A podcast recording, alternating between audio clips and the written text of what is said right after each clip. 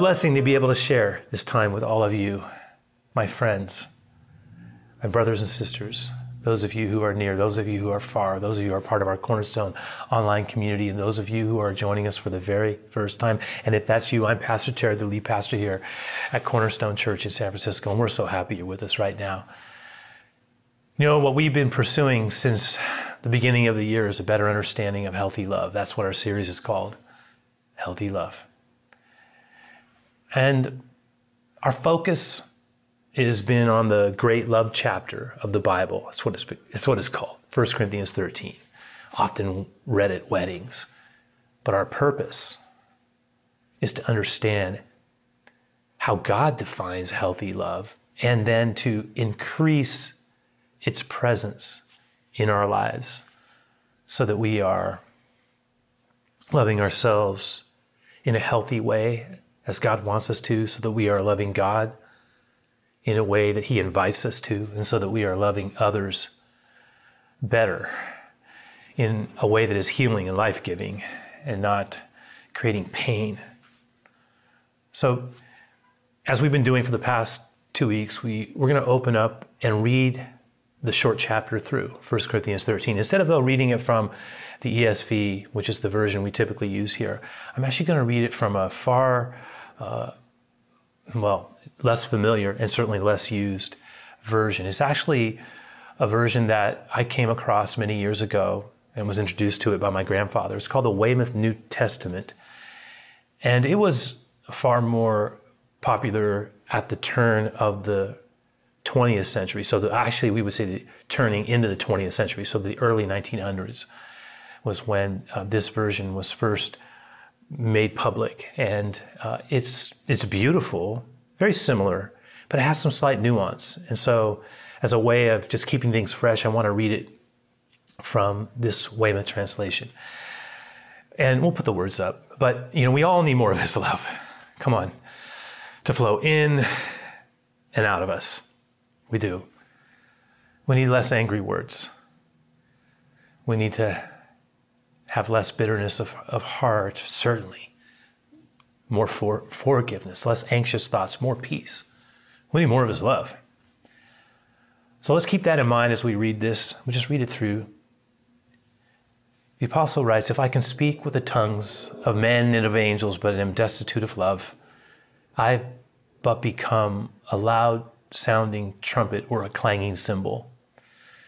And if I possess the gift of prophecy and I'm versed in all mysteries and all knowledge, like, wow, and have such absolute faith that I can remove mountains, but am destitute of love, I, I'm nothing. And if I distribute all my possessions to the poor, think about that, and give up my body to be burned, but am destitute of love, it, it profits me nothing. This is what love is love is patient and kind. We're going to talk about that today. Love knows neither envy nor jealousy. Love is not forward and self assertive, is not boastful and conceited. She does not behave unbecomingly, nor seek to aggrandize herself, nor blaze out in passionate anger, nor brood over wrongs. Hmm. She finds no pleasure in injustice done to others, but joyfully sides with the truth. She knows how to be silent. She can overlook faults. She is full of trust full of hope, full of patient endurance. You see, love never fails. But if there are prophecies, they will be done away with. If there are languages, they will cease. If there is knowledge, it will be brought to an end. For our knowledge actually is imperfect, and so is our prophesying. But when the perfect state of things has come, that's ahead of us, by the way. When the perfect state of things has come, all that is imperfect will be brought to an end. When I was a child, I talked like a child, felt like a child, reasoned like a child. But when I became a man, I put from me childish ways. I say, hope I'm doing better on that, Lord. For the present, we see things, think about this, as if in a mirror, and we're puzzled. So much of the things that we don't understand about what is ahead of us, about eternity, about heaven, about hell, about all the things that Jesus talked about. For we see things as if in a mirror and are puzzled. But then, someday, we shall see them face to face. For the present, the knowledge I gain is imperfect, but then I shall know fully, even as I am fully known. And so there remain faith, hope, love, these three. And of these, the greatest is love. Ah, Lord, we come before you right now as open as we can possibly be. We want more of your love to work in our lives. that means we need to be open to welcome you in honestly, humbly, sincerely into the places you want to go so that you can continue to transform our lives with your presence, with your spirit, with your life giving, transforming power. So we come to you, yes, in our brokenness, in our sinfulness, in our need. And we ask you to meet us and to speak to us and to be with us, even as we break the bread of this word together. Let there be a flow of wisdom and life and love in Jesus' name. Amen. You're so loved. Ah, so now we begin our journey to look about what Christian, healthy, life giving love looks like. And of course, it was the kind of love that was personified and, well, it was modeled by Jesus. If we want to really understand God's love, we just got to look at Jesus, which is why there's such a huge benefit in reading the Gospels because we get to understand how Jesus engaged human beings and lived his life and talked and walked. And there's so much to learn from our Lord and how he lived because he really is. Jesus is God's tangible revelation of healthy love. There's no question about that. And the more that we, you and me, follow in his steps, the more our life will be characterized by the healthy love he modeled. I want to say that one more time. The more that we follow in his steps, God's love in human form, Jesus, the more we follow in the steps of Jesus, the more our life will be characterized by the healthy love that he modeled.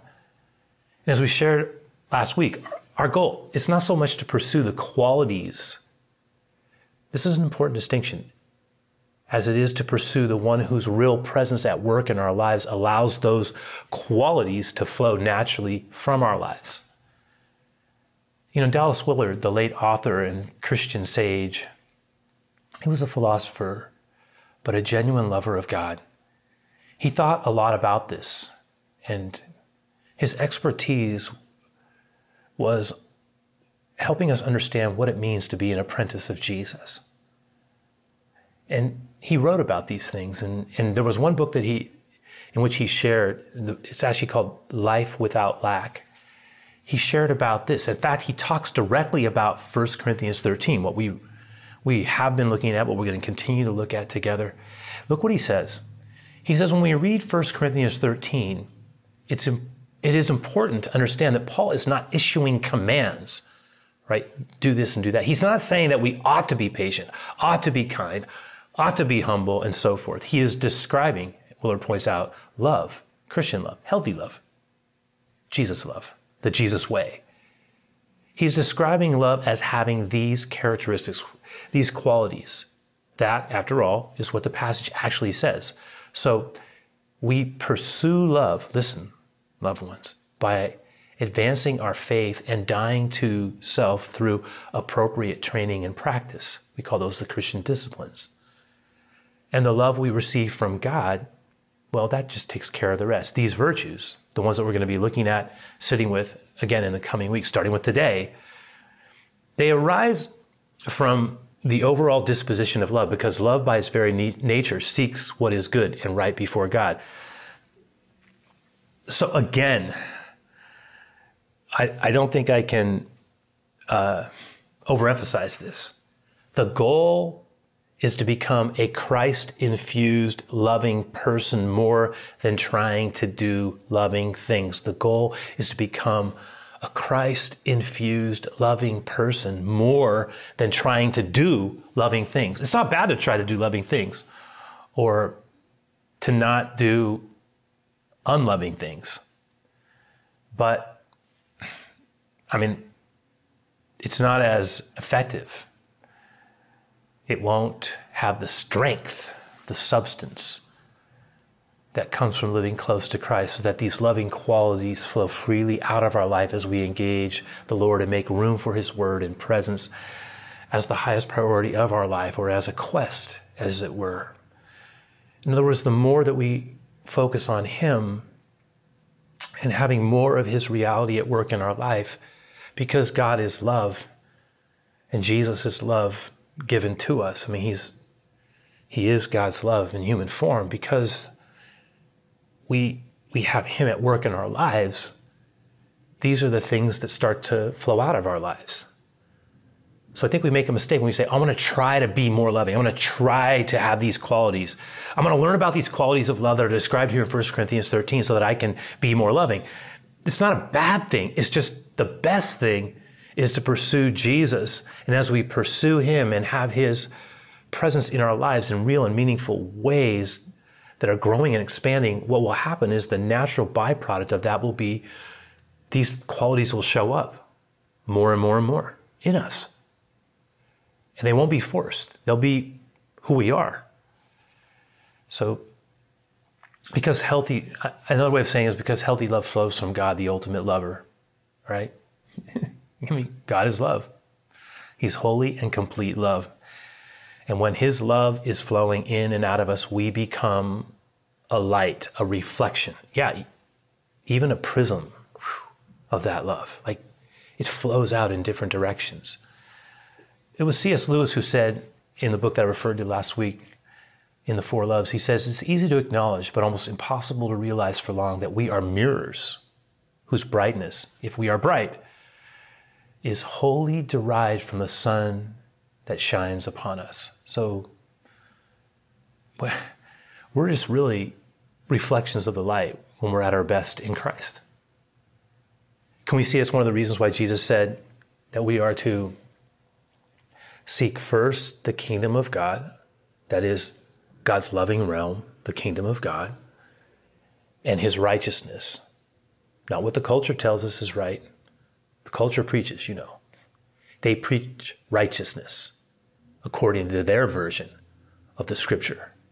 But we live by a different a different scripture. We live by righteousness as defined in the Bible as God's righteousness, what is right in His eyes. And those things sometimes con- conflict. The culture is not always in alignment with, with God. In fact, often, most often, it's not. Now, there's overlaps, but there's a lot of difference too. And when it comes to those differences, we are to follow God. But anyway, Jesus said this seek first the kingdom of God and, and his righteousness, and then all these things will be added unto you. That is, stay with me here they will flow naturally out of your life, which is exactly what we're getting at here. It just flows out. It's who you are. You start to look like kingdom kids, if I can put it that way. And that's what we want to do. So let's talk about 1 Corinthians 13. And now we shift into what love looks like. And all we're going to do today is talk about the beginning portion of verse 4 where we're told that love is patient and love is kind. The older version says, love suffers long. The message says, love never gives up. I'm talking about this kind of love. And what it does, if we could just push into this a little bit further, what it reminds us of is that love does a, a couple of things. One, practically speaking, it creates space. And what I mean by that is it gives people room to grow, time to grow, space to grow. There's love has a relational compassion that doesn't grind people down when they fail or disappoint us. And that it, it could, look, we're all going to need grace from time to time. That's why Jesus, when he said, Blessed are the merciful, for they shall obtain mercy, we need to remember that because we're all going to need mercy. Sometimes we're too quick to cut off people. Sometimes we're not being loving because we're not giving them room to grow, space to grow. And I'm not suggesting that there aren't times when we need to draw a line and create healthy boundaries. I get all of that. But there's just something about love that is kind. And there's a, a relational compassion. I mean, when people say they love, love the Lord and when the reality of Jesus is in our life, it's going to show up in our tenderness to other people and kindness. And if it's not showing up, there's something wrong with our relationship with the Lord. How can I say this? How, how many of us are thankful the Lord is patient with us? I know I am. I, boy, I've been stubborn. I've been proud. I've been disobedient. I've been willful. I've been foolish. And yet, Jesus loves me and He calls me up. You know, we can become so exacting with people. And I'm not suggesting, like I mentioned, there's not a time to draw that line. There's, that there's no need for consequences or, as I mentioned, need for healthy boundaries. That's, that's also, as we're going to see, part of what love actually does, right? It rejoices in truth. It's safe. But love is patient, we're told here. It starts off. Love is patient. And wasn't that the Jesus way? I mean, when we read the Gospels and how good it is for us to immerse ourselves in the Gospels from time to time Matthew, Mark, Luke, and John to really sit with the, the Gospels and the way of Jesus. It's one of the reasons why I love that, that show, The Chosen, which is just an interpretation of the Gospels. But I love it. It's like a painting, it gives us a version of who Jesus was, and I find it so compelling.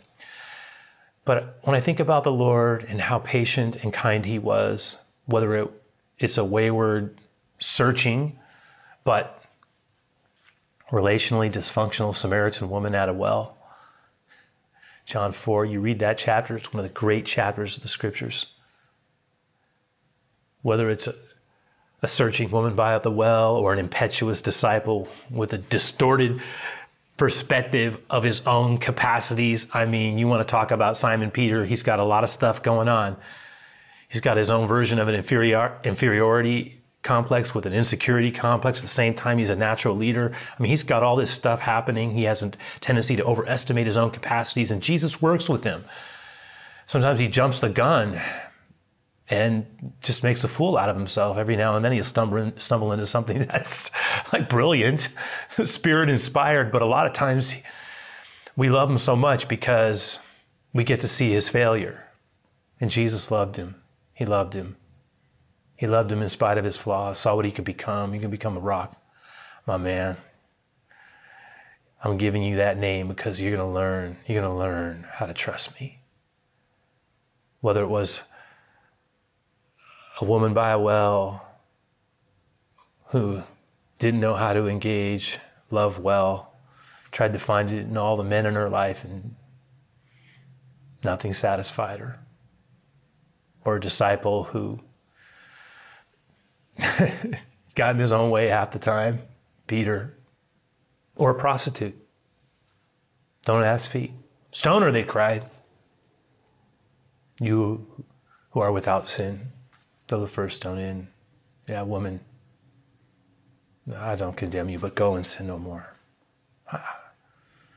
Whether it was, well, I think of other figures. I think of a corrupt little tax collector who climbed up in a sycamore tree. You know who I'm talking about, many of you, Zacchaeus, who didn't seem to like himself very much, but Jesus worked with him. Or a lost, demonized, tormented soul like Mary of Magdala, or a disciple who refused to believe unless he could see. You show me it. Unless I see it, I won't believe it. That's right, I'm talking about Thomas or a raging bull of a man intent on wiping out a blasphemous movement called the Way and eradicating all the followers of Jesus the Nazarene. I know I jumped one more book down into the fifth, I sometimes call the book of Acts the fifth gospel, but talking about Saul of Tarsus, who God transforms. Jesus transforms. He says, I saw him. I met him on the road, changed my life, changed my life. Paul, as he later would be named, never forgot his past, how much he needed God's mercy and kindness, how ashamed he was that he was, as he said, a murderer and a blasphemer. He called himself the least of the apostles, that in some ways he said, I'm the greatest of sinners. I mean, ah, Jesus worked with him, right? Jesus worked with them all. And the irony, of course, was that that last one, the one I called the raging bull, he was the one that God uses to write these words. I'm talking about Paul, right? Saul of Tarsus, Paul the apostle, writes 1 Corinthians 13, and he never forgot. And whenever his prodigious intellect, his religious pedigree, or his, yeah, I'll just say it, incomparable spiritual revelations, some of which are described in the epistles, whenever those things tempted him to a place of pride, he would fall back on his past and the undeserved love. He called it the grace of God that he received from Jesus. And he would rest there. It would, be, it would become to him a mooring point for his life.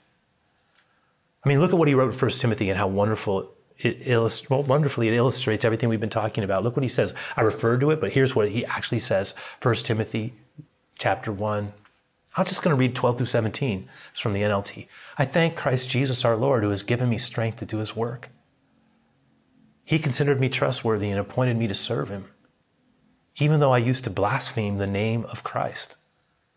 In my insolence, I persecuted his people, but God, there it is, Talk about the kindness of God. God had mercy on me. I, I did it in ignorance and unbelief, but I still did it. And oh, how generous. Can any of us relate to this? Oh, how generous and gracious our Lord was. Still is. He filled me with the faith and love that come from Christ Jesus.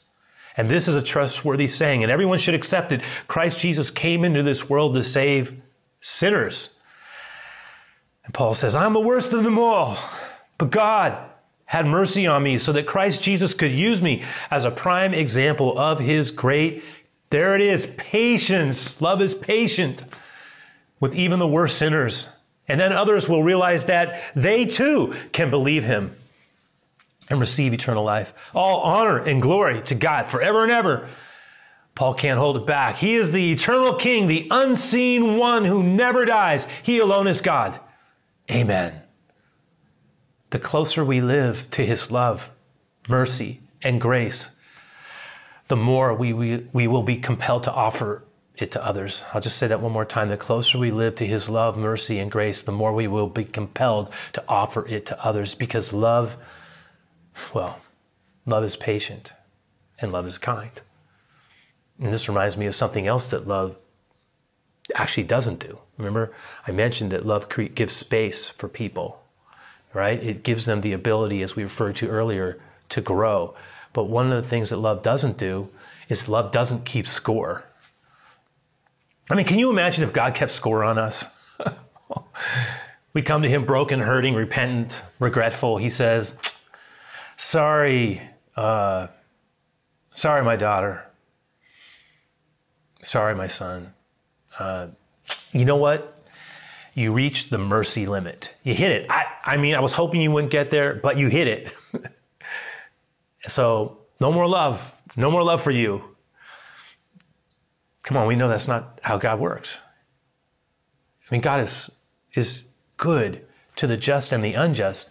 He is kind and full of mercy. I'm talking about tender mercy. God is full of tender mercy. And that doesn't mean there aren't any consequences to sin. I, I, I, know that's not the case. If that were the case, there would be no need for a Savior and a cross. There would be no need for Jesus. Certainly no need for him to die in our place. There is such a thing, again, as Jesus taught us about eternal life and death. There is such a thing as a heaven and a hell. However, we in our present state try to imagine it based on the words that we were told about. One thing we know at its core, hell is to be separated from God, and heaven is to be in his presence. And wherever God's presence is, there is light and life. Just like the sun, things can grow. Wherever there is no light, no life, no warmth, no sun, death reigns. God, there's just no limit to his love. God is love. And of course, not only does love create space, room for people to grow, not only does love not keep score. So if you're keeping score on somebody, come on, don't do it. Don't do it. But love also leans into kindness. And kindness is such an underestimated virtue. Because when God's at work in our lives, we're going to be more kind. We are. Now, that doesn't mean that only people who follow Jesus or who engage in the healthy love of Christ can be kind. I've met a lot of people who are kind in this world. That's part of even even when people aren't living in relationship with the Lord, there's the capacity for kindness that I think comes from God's image placed into every human being. But there's also this other side of human beings is incredibly capable of evil, like incredible evil, devastating evil. Uh, human history is a testimony to how little life can be regarded. We see it all the time senseless violence, unkindness, manipulation. I could go on, exploitation. It's there. But that's not what we're talking about. I'm not going to talk about that. I don't want to push that far. I'm simply going to say is that love leans into kindness. That's what I want to say. And in Proverbs 31, when the virtuous woman, this woman of excellence, is being described, one of her outstanding qualities is kindness. Listen to this Proverbs 31, 25, and 26. She is clothed with strength and dignity, and she laughs without fear of the future. When she speaks, her words are wise, and she gives instructions with kindness. Kindness is an expression of love, and it takes on many forms. It could be a smile. it could be a smile. It could be a kind word. It could be an affirmation, a touch of affirmation, a gentle touch of affirmation. It could be a listening ear. Sometimes it says nothing, it's just present.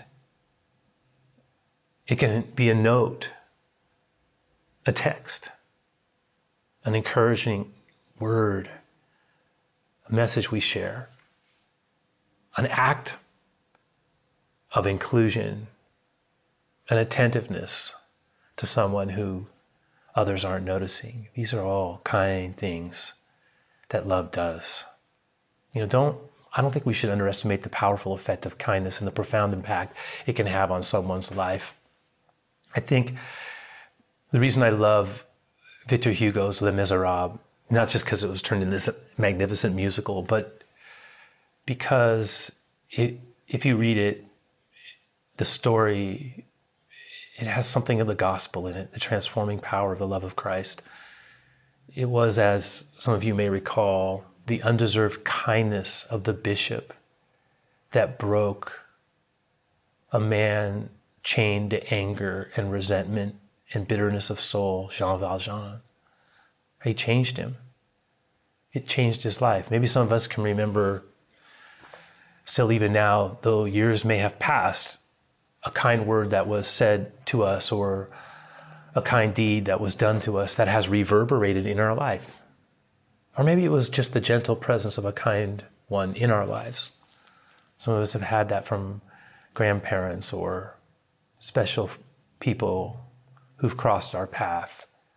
And maybe they're gone now, but they're even now ministering to us. Uh, they're ministering life to us because of the kindness in their legacy, right? the kindness of who they were to us. You know, kindness lives.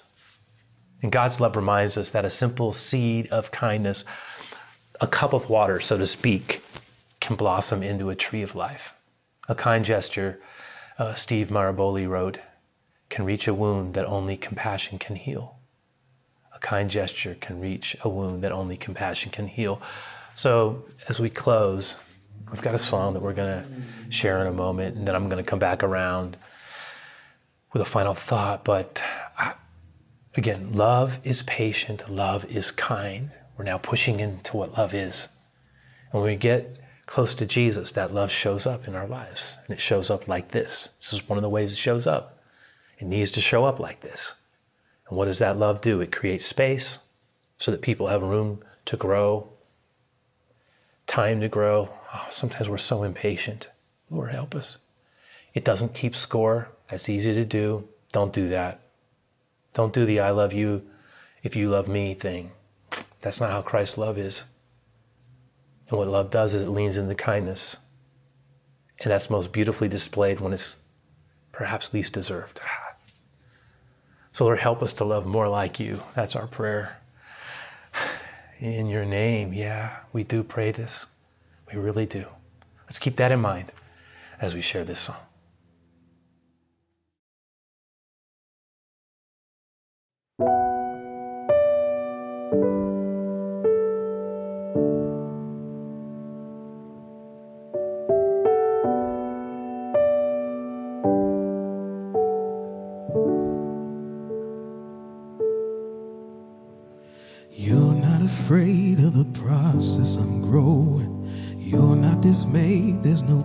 Too great for you. You are love.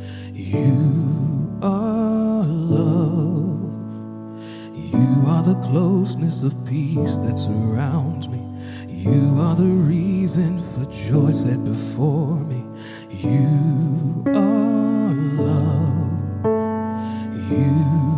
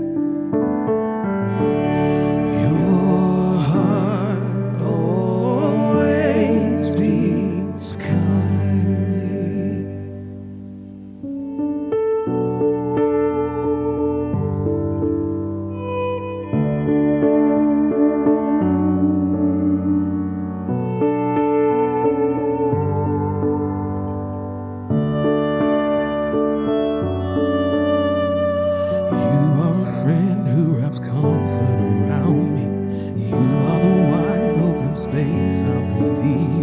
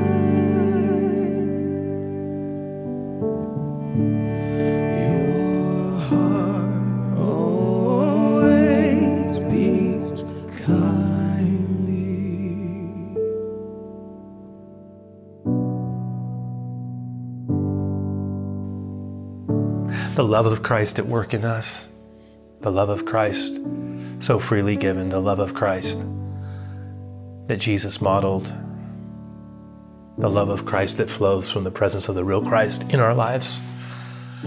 I know God wants us to be more loving people. I know He wants us to be more kind. May we be responsive to the Lord. May, may you, Lord Jesus, be so real in our lives that the darkness must be chased away. Keep us from the short fuse and an angry spirit and the unforgiving way. Teach us your way. Help us to be patient. Help us to be kind. Help us to be merciful because you were, you were and are all these things to us. So may the love of Christ keep you.